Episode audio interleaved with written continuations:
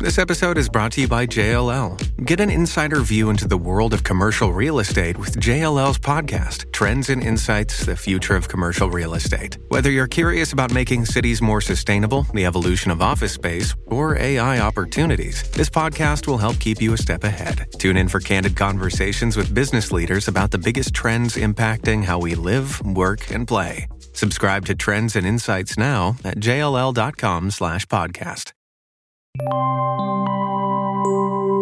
And now, Veep Thoughts by Kamala Harris. We will work together and continue to work together to address these issues, to tackle these challenges, and to work together as we continue to work operating from the new norms, rules, and agreements that we will convene to work together on, and I know we will work on this together. This has been Veep Thoughts by Kamala Harris. Stu Does America. You know you need us in your life. You need us for things like VeepThoughts.com. You can watch all of Kamala's knowledge in one place at VeepThoughts.com. You can also subscribe to Blaze TV. BlazeTV.com slash Stu. The promo code is Stu to save 10 bucks. Bryan Dean Wright joins us today with the latest on Ukraine and inflation. Americans overwhelmingly disapprove of Joe Biden's handling of the economy. And in other news, the ocean is still big and wet. But we start by doing Jane's Revenge. What the heck is Jane's Revenge? You might hear about Jane's Revenge quite a bit in the coming months. And I will tell you, if you Google Jane's Revenge, you likely will come up with Calamity Jane's Revenge, a movie that looks like this. What are you hunting me up for? I'm going to capture Calamity Jane.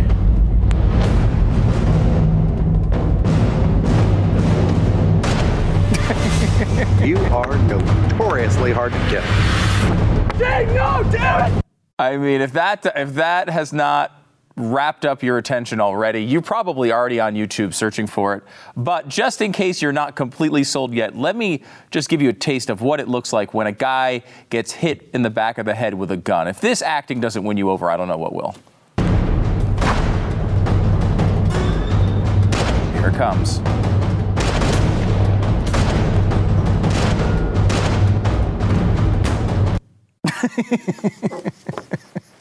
Uh, that was basically half my day. I was supposed to be doing research on this organization, and instead I found that movie, and I, could, I was addicted.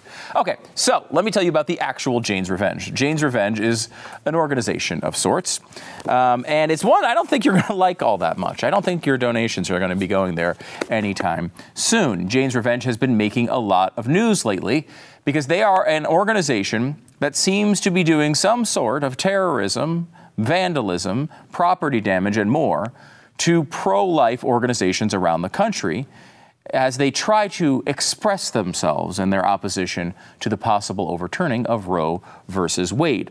Um, the Intercept has looked into these, uh, this group a little bit, and we're going to go through their actual statements here uh, tonight. I want you to know who this organization is because in reality, you're going to be hearing a lot about them. They're building fast and they're looking to do a lot of damage uh, to your community. So you should know who they are. Um, the Intercept you know, I don't know. You'd think of a group that's firebombing uh, pro life centers, you'd think you'd have a, a pretty good understanding of how people might react to that. But sometimes things surprise you. The Intercept writes When I read that a group calling itself Jane's Revenge had firebombed anti abortion crisis pregnancy centers in Madison, Wisconsin, Des Moines, Iowa, and other locations from Washington State to Washington, D.C., my th- first thought was, What the F? Now you might say, okay, that's that's what I would expect. Someone's pissed off. What the heck is going on out there? Why are you doing all this firebombing? Next paragraph. I mean, was this a false flag? Who but the extreme right, which had looked the other way while its terrorist armies murdered abortion providers, would besmirch the name of Jane, the Chicago collective that provided over 11,000 safe illegal abortions before Roe versus Wade. Yeah, how would one besmirch an organization that prevented 11,000 children from living. I can't think of one way to do it.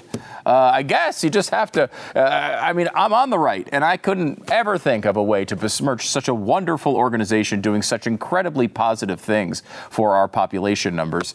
Um, this is a bizarre thing, and I think one of the first accusations was this: Is it?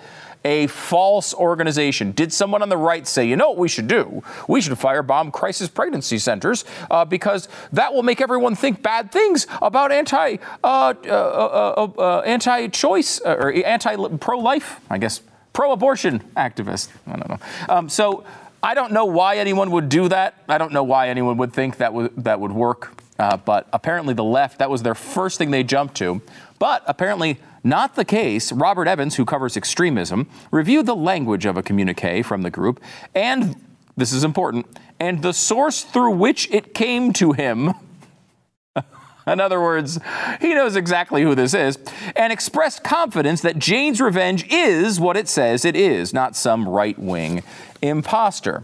Now, of course, you might say, well, all right, it's not an impostor, but at least they're going to say these things are wrong, right? Eh, you might be asking a little too much. Evans called the acts ethical terrorism. Oh, the destruction of infrastructure rather than the unethical terrorism that targets civilians. Agreed with a guest that the Wisconsin attacker's bomb was a pretty good Molotov and pronounced the action competent and its messaging clear. I mean, if you can't find a way to praise somebody firebombing a pregnancy center, I don't know. You're just not creative enough. And apparently the left is there. Jane's Revenge, luckily for us, has its own blog. Yes, Jane's Revenge has its own blog. Now, they're not telling you who they are. They're not giving you their names. It's similar to an Antifa type of approach in that way. It's sort of a decentralized organization, not really being clear about who its members or leadership uh, is. This is in contrast to something like BLM, who told you right up front that they were trying to get rid of the nuclear family, and we promise we are. Uh, a bunch of, of, people who have studied Marxism, and here are our names and pictures. Uh, that's kind of how they went at it. This is a different approach, and it's one that might be a little scary for you if you happen to either run a crisis pregnancy center, live near one, or honestly happen to be alive in an area that they deem is too pro life because they're coming for you. At least that's what they say. They say this this is their first communique uh, when they kind of broke the news that we are a thing here at Jane's Revenge. They say this is not a declaration of war. War has been upon us for decades, a war which we did not want and did not provoke. Too long have we been attacked for asking for basic medical care. Too long have we been shot, bombed, and forced into childbirth without consent. That's a, a lot wrapped up in that one. And if I get if I get locked into every sentence here, I will never finish this monologue. But I think you might be able to poke a couple of holes in that take on the like, fight for abortion over the past few decades. This is only a warning we demand the disbanding of all anti choice establishments, fake clinics, and violent anti choice groups within the next 30 days. This is not a mere difference of opinion, as some have framed it. We are literally fighting for our lives. We will not sit while we are killed and forced into servitude. Again, I don't know if they know what the meaning of many of these words are, but I think one thing that is important is uh, that this came out more than 30 days ago. So we've already missed the deadline to shut down the entire anti choice movement. I, I, mean, I would have done it too, but we missed the deadline. So now might as well just keep going and fighting for babies' lives. This bizarre uh, description of what someone who wants abortion. Uh, you know, how they describe themselves as being bombed and shot at. Now, look, we know there have been there, are, there have been a couple of these incidents over the years when it comes to abortion providers, uh, and those are obviously hideously wrong in every way, and we talked about them at the time when they've happened, and they've been very few and far between, we should note. Uh, that being said, the idea that uh, every woman is being forced into servitude by giving birth is really uh, not a fair description as to what the birthing process is. Um, they go on. We have run thin on patience and mercy for those who seek to strip us of what little autonomy we have left. As you continue to bomb clinics and assassinate doctors with impunity, again, you're going to have to give more examples of this, uh, so too shall we adopt increasingly extreme tactics to maintain freedom over our own bodies. You're seeing this t- start to escalate here. We are forced to adopt the minimum military requirement for a political struggle. Again, this was only a warning. Next time, the infrastructure of the enslavers will not survive. Medical imperialism, what? what they, they're putting these words together as if they know what they mean, will not pass a uh, not face a passive enemy. Wisconsin is the first flashpoint, but we are all over the US and we will issue no further warnings. And we will not stop and we will not back down, nor will we hesitate to strike until the inalienable right to manage our own health is returned to us. Ugh. We are not one group, but many. We are in your city. We are in every city. Your repression only strengthens our accompliship and resolve. It's like gate, you know, anything can have gate after it, Watergate, uh, gate, gate, deflate gate. Oh, they can always have a gate after it. Now they can always have ship after it. A, a, a, a ally ship, apprenticeship, all of these ships now get used to it. Uh, it's like you're in the Navy. Um, so Jane's Revenge wants you to know that they are going to come out and they're going to do a lot of bad things in your community, but they're only doing it because you've declared war on them. See, this is a defensive war in their mind.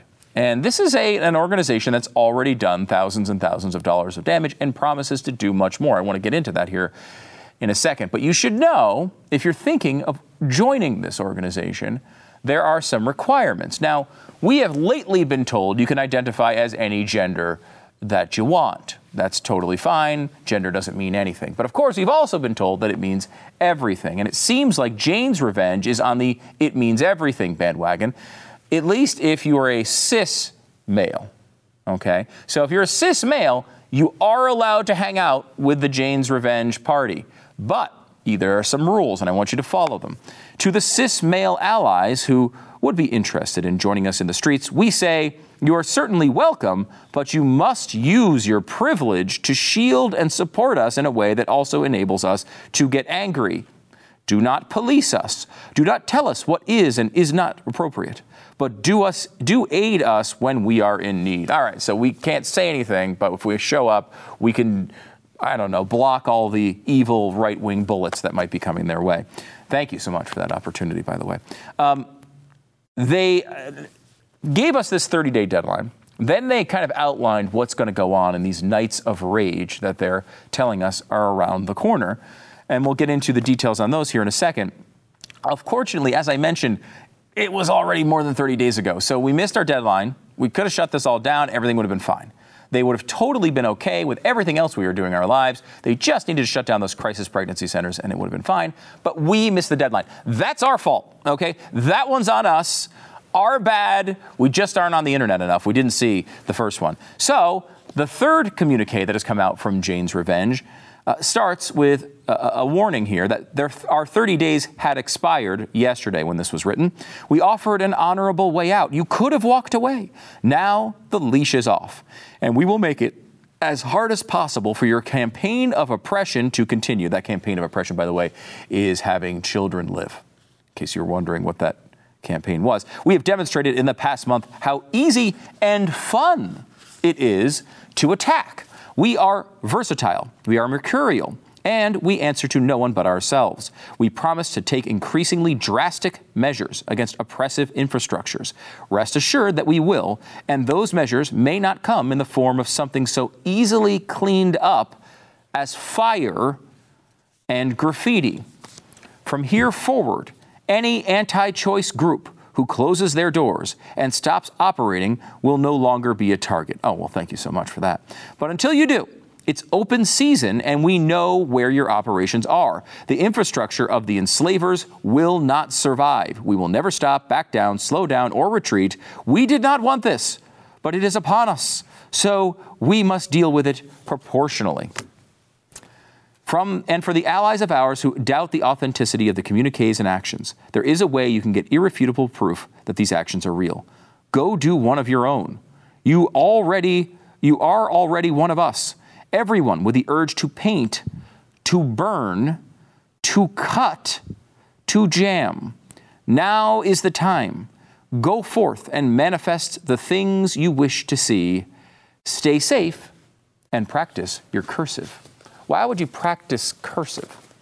Kind of an interesting thing to say. And that's been one of the things that the left has pointed out. These must be fake attacks because Uh, I mean, obviously, our education system, you know, people who are young these days can't even write, let alone write in cursive.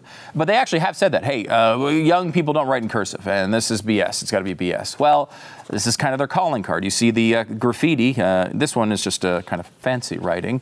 Um, but if you see here, Jane was here uh, on the side of this, uh, looks like a trailer, um, and uh, that's in cursive. And then you see this is the kind of most famous one. If abortions aren't safe, then you aren't either. By the way, Hollywood will definitely be making a movie celebrating these people. Uh, let's start guessing the cast now because this one will be made very, very soon. And of course, what they have done is not just put graffiti on uh, in, in, fancy cursive writing on uh, the walls of buildings. They've gone much further. Uh, Florida Pro-Life Pregnancy Center hit with Jane's revenge abortion vandalism.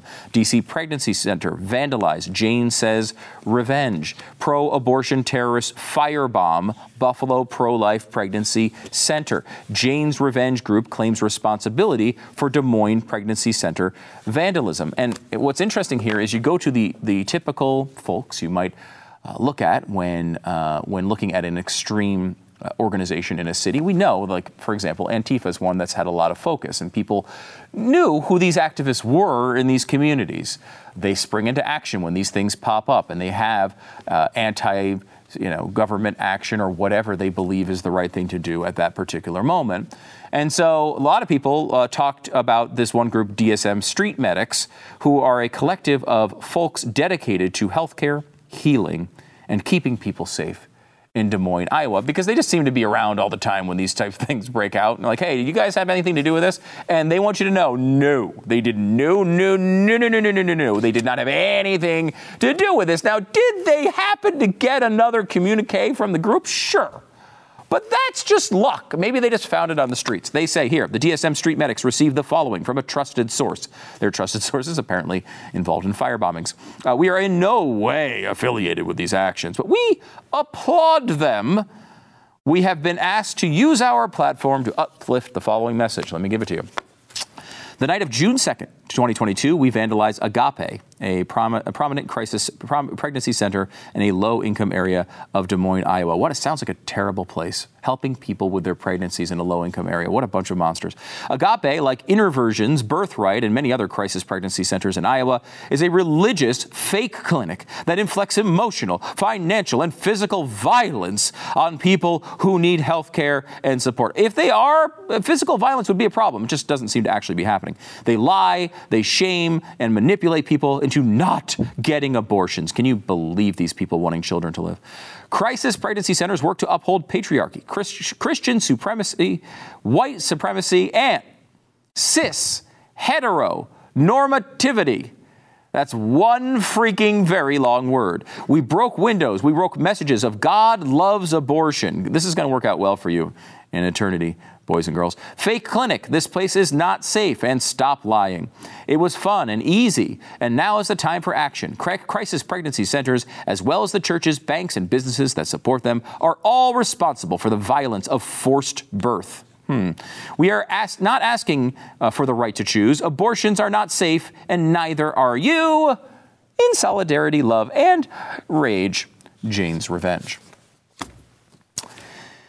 You know, it's not just the cities that I mentioned here. As they point out in their own communique, uh, communications, we have a long list of where they've hit already. You have seen that we are real and we are not merely pushing empty words. As we have said, we are not one group but many.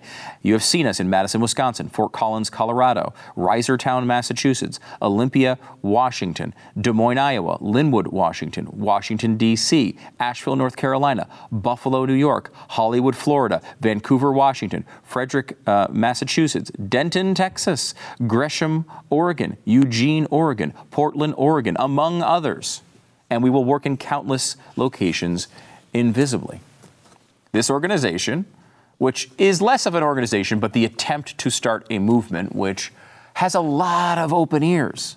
A lot of people are interested in the things that they're saying. How can we justify violence against the people we hate? How can we justify violence against those who want the terrible, terrible outcome of children being born? How can we do it? Well, they're working very hard to convince people to come along on this journey with them. This is how they leave it. on the night the final ruling is issued. A specific date we cannot yet predict, but we know is arriving imminently. We are asking for courageous hearts to come out after dark. Whoever you are and wherever you are, we are asking for you to do what you can to make your anger known. To those who work to oppress us, if abortion isn't safe, you aren't either. We are everywhere. Signed, Jane's Revenge.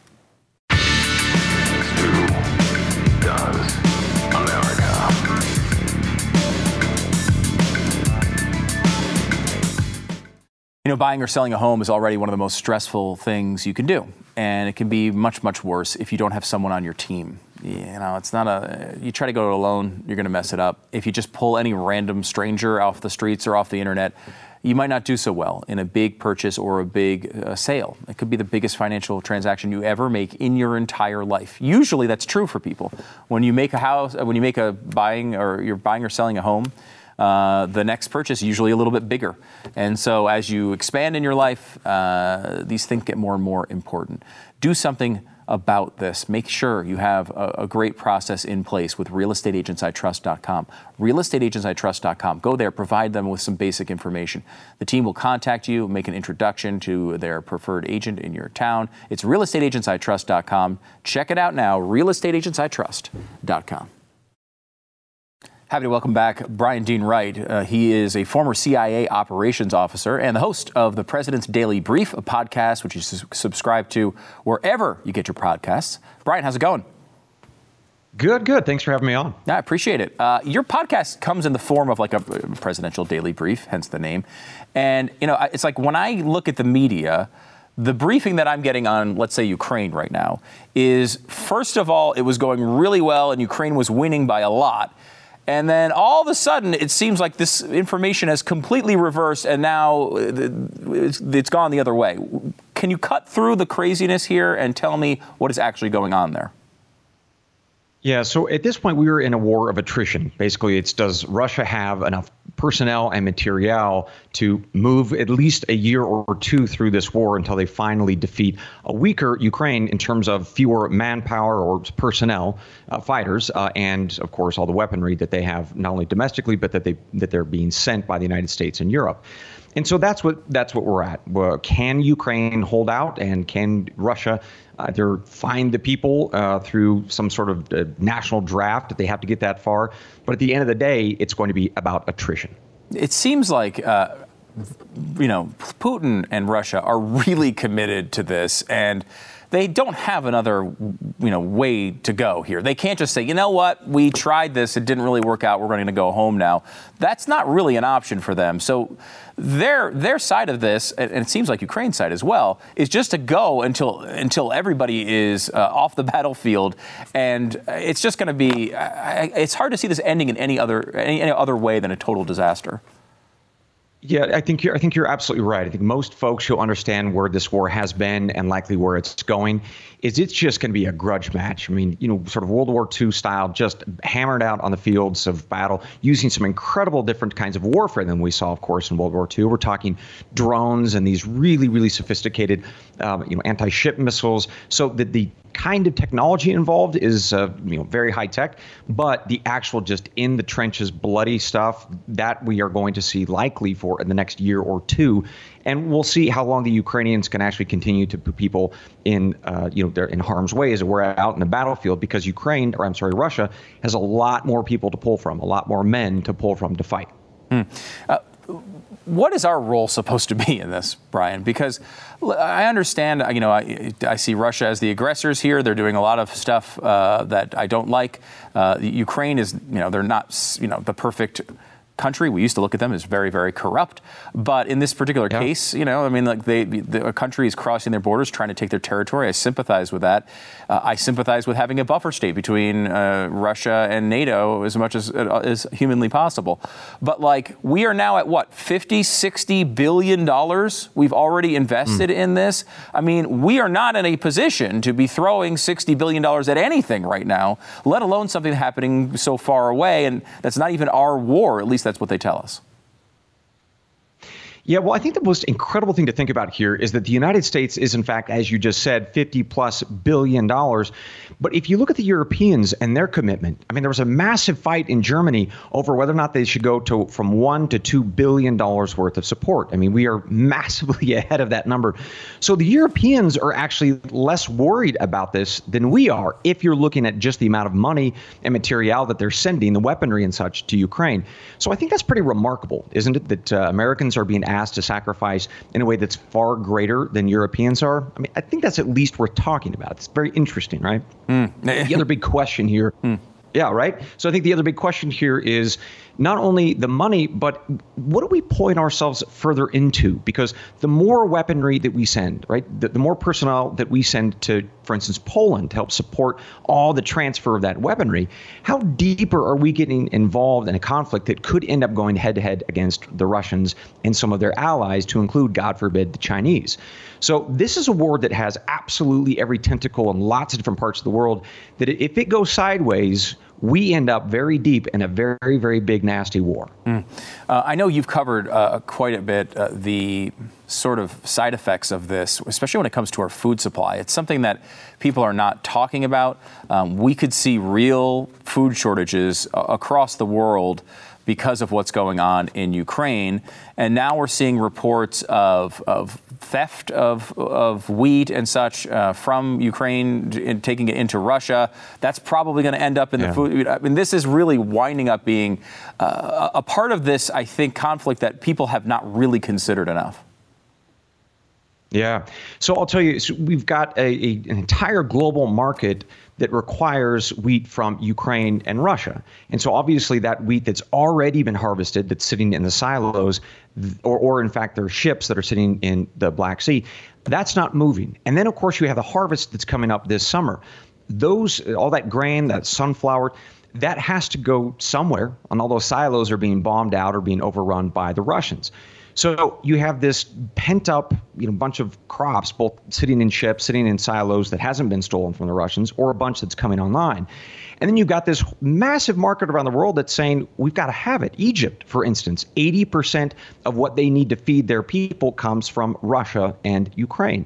So it, that, those numbers, by the way, are not atypical for a lot of different places around the world. So it's a really, really big deal really got to try to, to look at and focus at all the different people who are getting it up either starving or, and this is important for your listeners and folks who are watching, these countries, these are people who buy our stuff.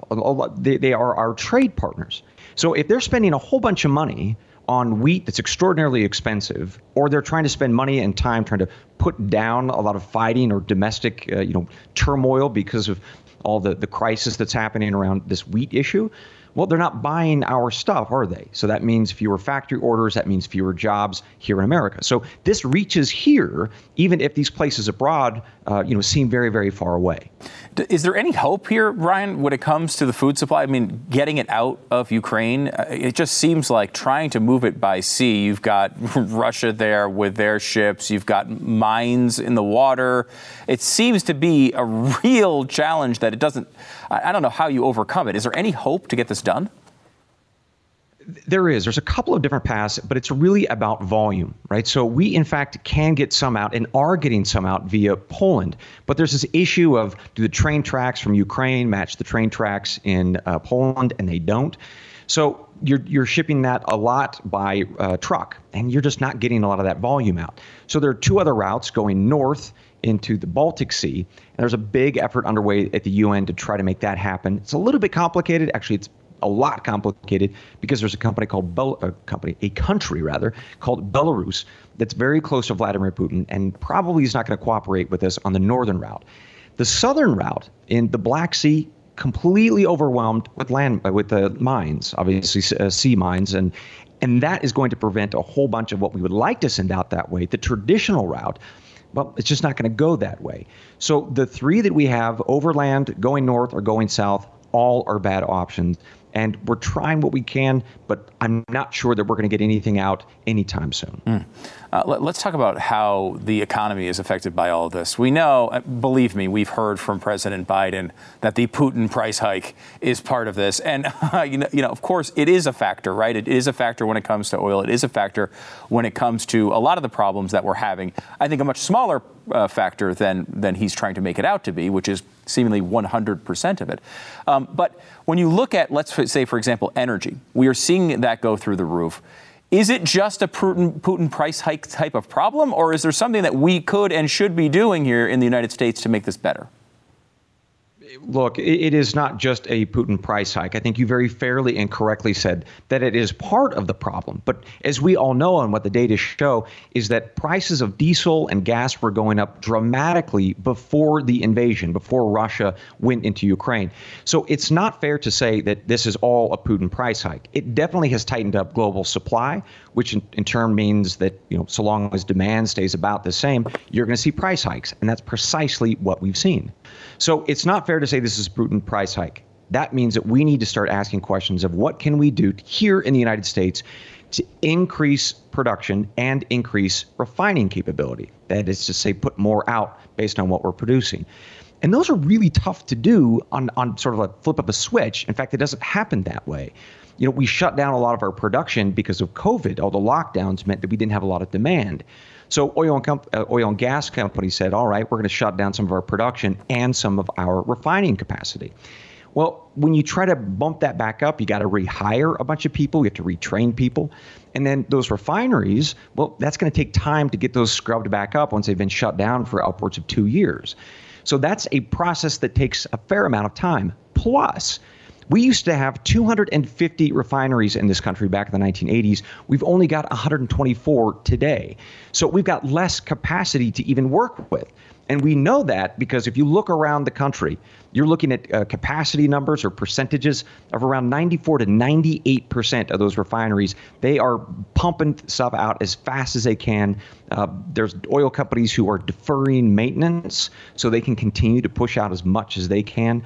So we would love, I'm sure, all to see more, uh, you know, oil and gas come out of our refineries. But there's no more there to give. They are at, at darn near 100 percent capacity. Plus, you've got a president who says, hey, your entire industry, because of climate change, we're going to kill it.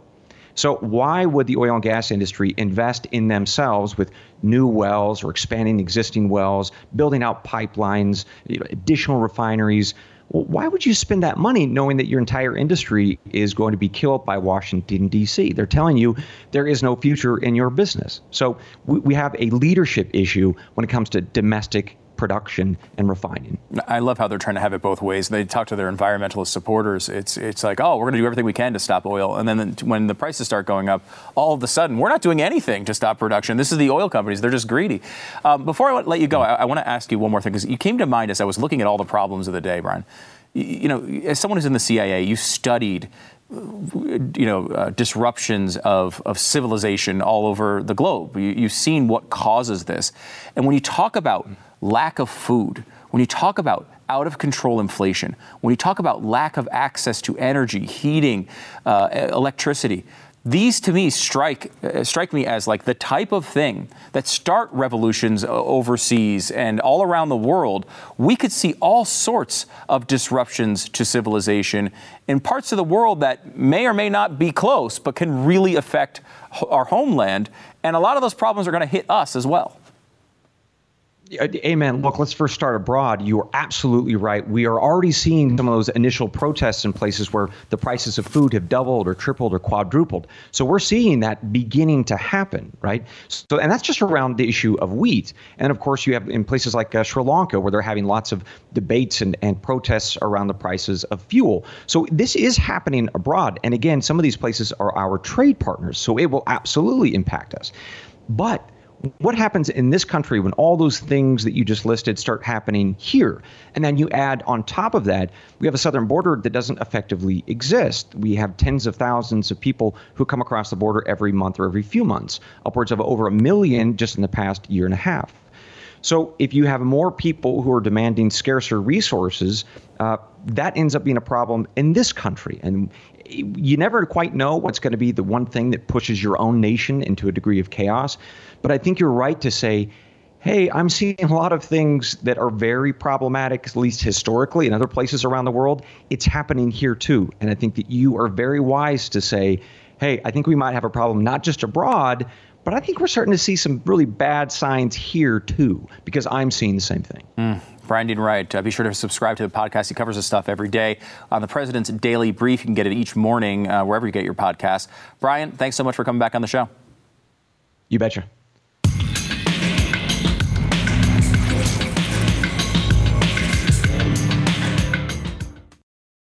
Just when you thought baby formula and the situation surrounding it could not get any worse, uh, there was apparently a storm in Michigan at the Abbott uh, Baby Formula Production Center, and flooding caused the production to be halted because that's exactly what this country needs right now. It's just uh, we have too much baby formula. We're just awash in it, and now we actually are.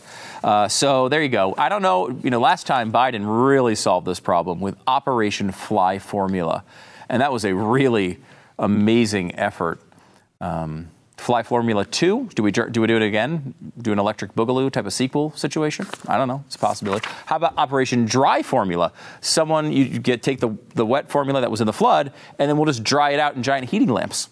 That's another way to go. So lots of operations right around the corner. I will say this, you know, one of the things we talk about a lot is we are uncomfortable with having are the production of important things like baby formula uh, be overseas. And it's interesting, baby formula is kind of the opposite. We had all of it here and we couldn't import it.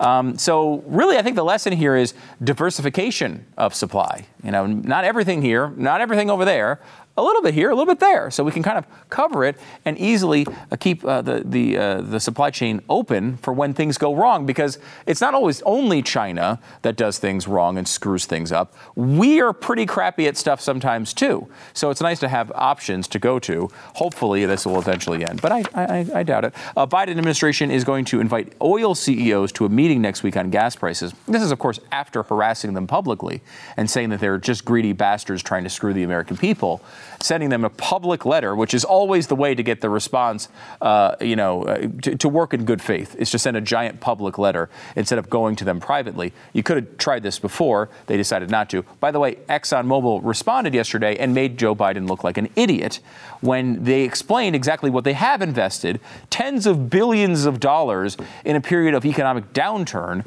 They invested in more production, uh, but as they suggest, the government certainly could do, be doing more. Um, monthly car payments now $712 a month. That number still like strikes me as really high, and apparently it's not. It's average now, 712 months dollars a month. It seems like you know you're going to buy a sports car, you're to pay 700 dollars a month. No, no, this is just uh, now the average car payment, uh, and all of this, of course, combining to give Joe Biden incredible ratings on the economy, such as a new poll out it has him at 29 percent 29%, 23% on his handling of inflation. Uh, his overall approval rating from Fox News is at 43%, which is honestly one of the best polls he has. 43% is like a high watermark. Hate to bring that up after we just talked about the flooding at the baby formula factory, but this is like a high watermark for Biden at 43%. He's now under 40% on the average, and his, I mean, it's hard to believe. it's hard to stress to you how unbelievable it is that only 23% of people support Joe Biden's handling of inflation. Because honestly, when I look at that, I think that's way too high. Uh, shouldn't it be zero, honestly? Shouldn't it be zero at this point? Luckily, though, it is Pride Month, and he is here to show you he has an absolute rock solid handle on LGBTQIA2 plus and their community's uh, issues and concerns. Watch. I'm also proud to have signed an executive order on my first day in office to combat discrimination against LGBTQLI, excuse me. Mm. LGBTQL. That is the problem with the Biden administration so far. Way too many L's.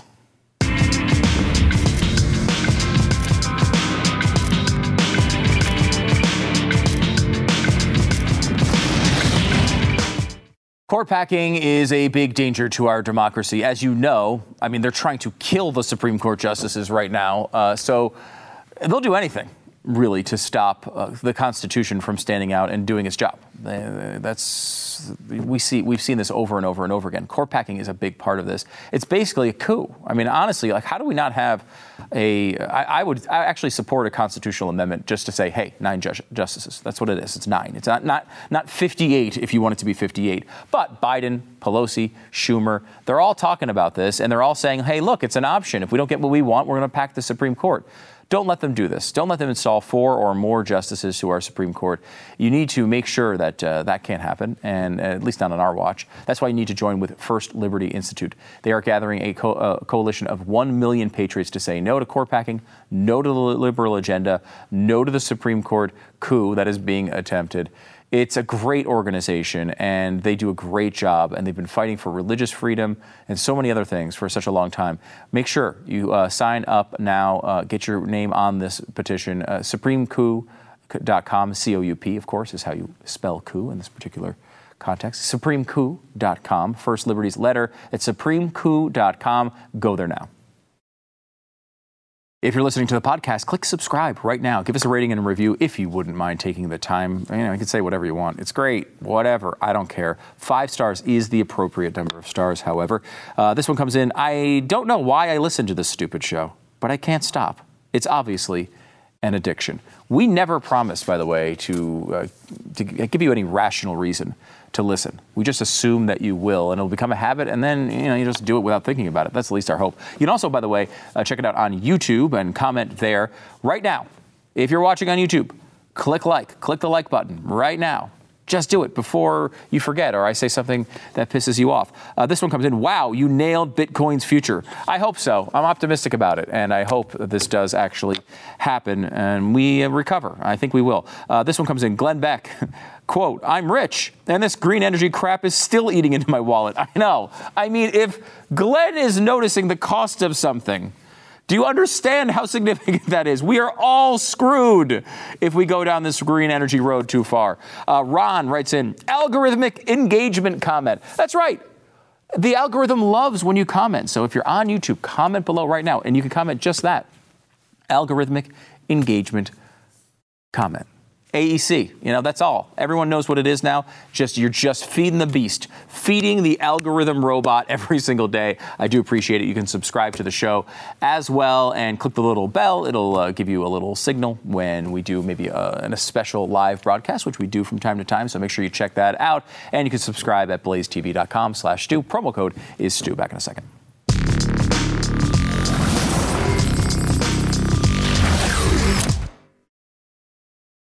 Okay, so here's what happened.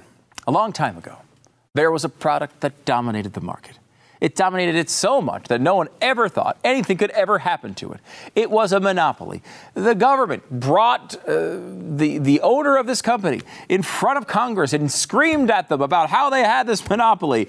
And then capitalism was like, you know, that thing kind of sucks, and we're going to make some other stuff that's better. And then Internet Explorer died. In fact, it's finally actually dead. 26 years of Internet Explorer. Oh, I know. The fancy E with, I think, a weird half halo Saturn ring around it. Uh, that is gone now, and they have replaced it with something called Microsoft Edge. Now, if you've never used Microsoft Edge, I might recommend it to you. Let me show you the chart here, by the way. This is the usage over the years. And the micro Chartapalooza, Conserva Nerds Unite. We've got charts in the last segment. How about that? Uh, the Internet Explorer graph looks like, you know, when you get to the top of a roller coaster and, and it goes really, really slow, and then all of a sudden you start coming down the other side. That's what the usage chart looks like for that. Um, you see, uh, you know, Firefox kind of a downslope, a slight upslope for Safari. All the other ones kind of have a bump and are relatively flat. But then Google Chrome is taken over. And here's the thing about Google Chrome: now it sucks. I will tell you this: if you're using Chrome, I might. And there's other browsers as well, but if you want to try one of the big name brand ones, the Microsoft Edge is actually considerably better than than Chrome is at this point. So you can give that a shot. And it was also a little reminder that you know monopolies, we a lot of times get stuck on things are never going to change. Well, capitalism has a way of changing them, even when they own 90% of the market. Uh, by the way, StuDoesPowerHour.com. If you want to come see it live, you only have a couple days to do so. Go there now.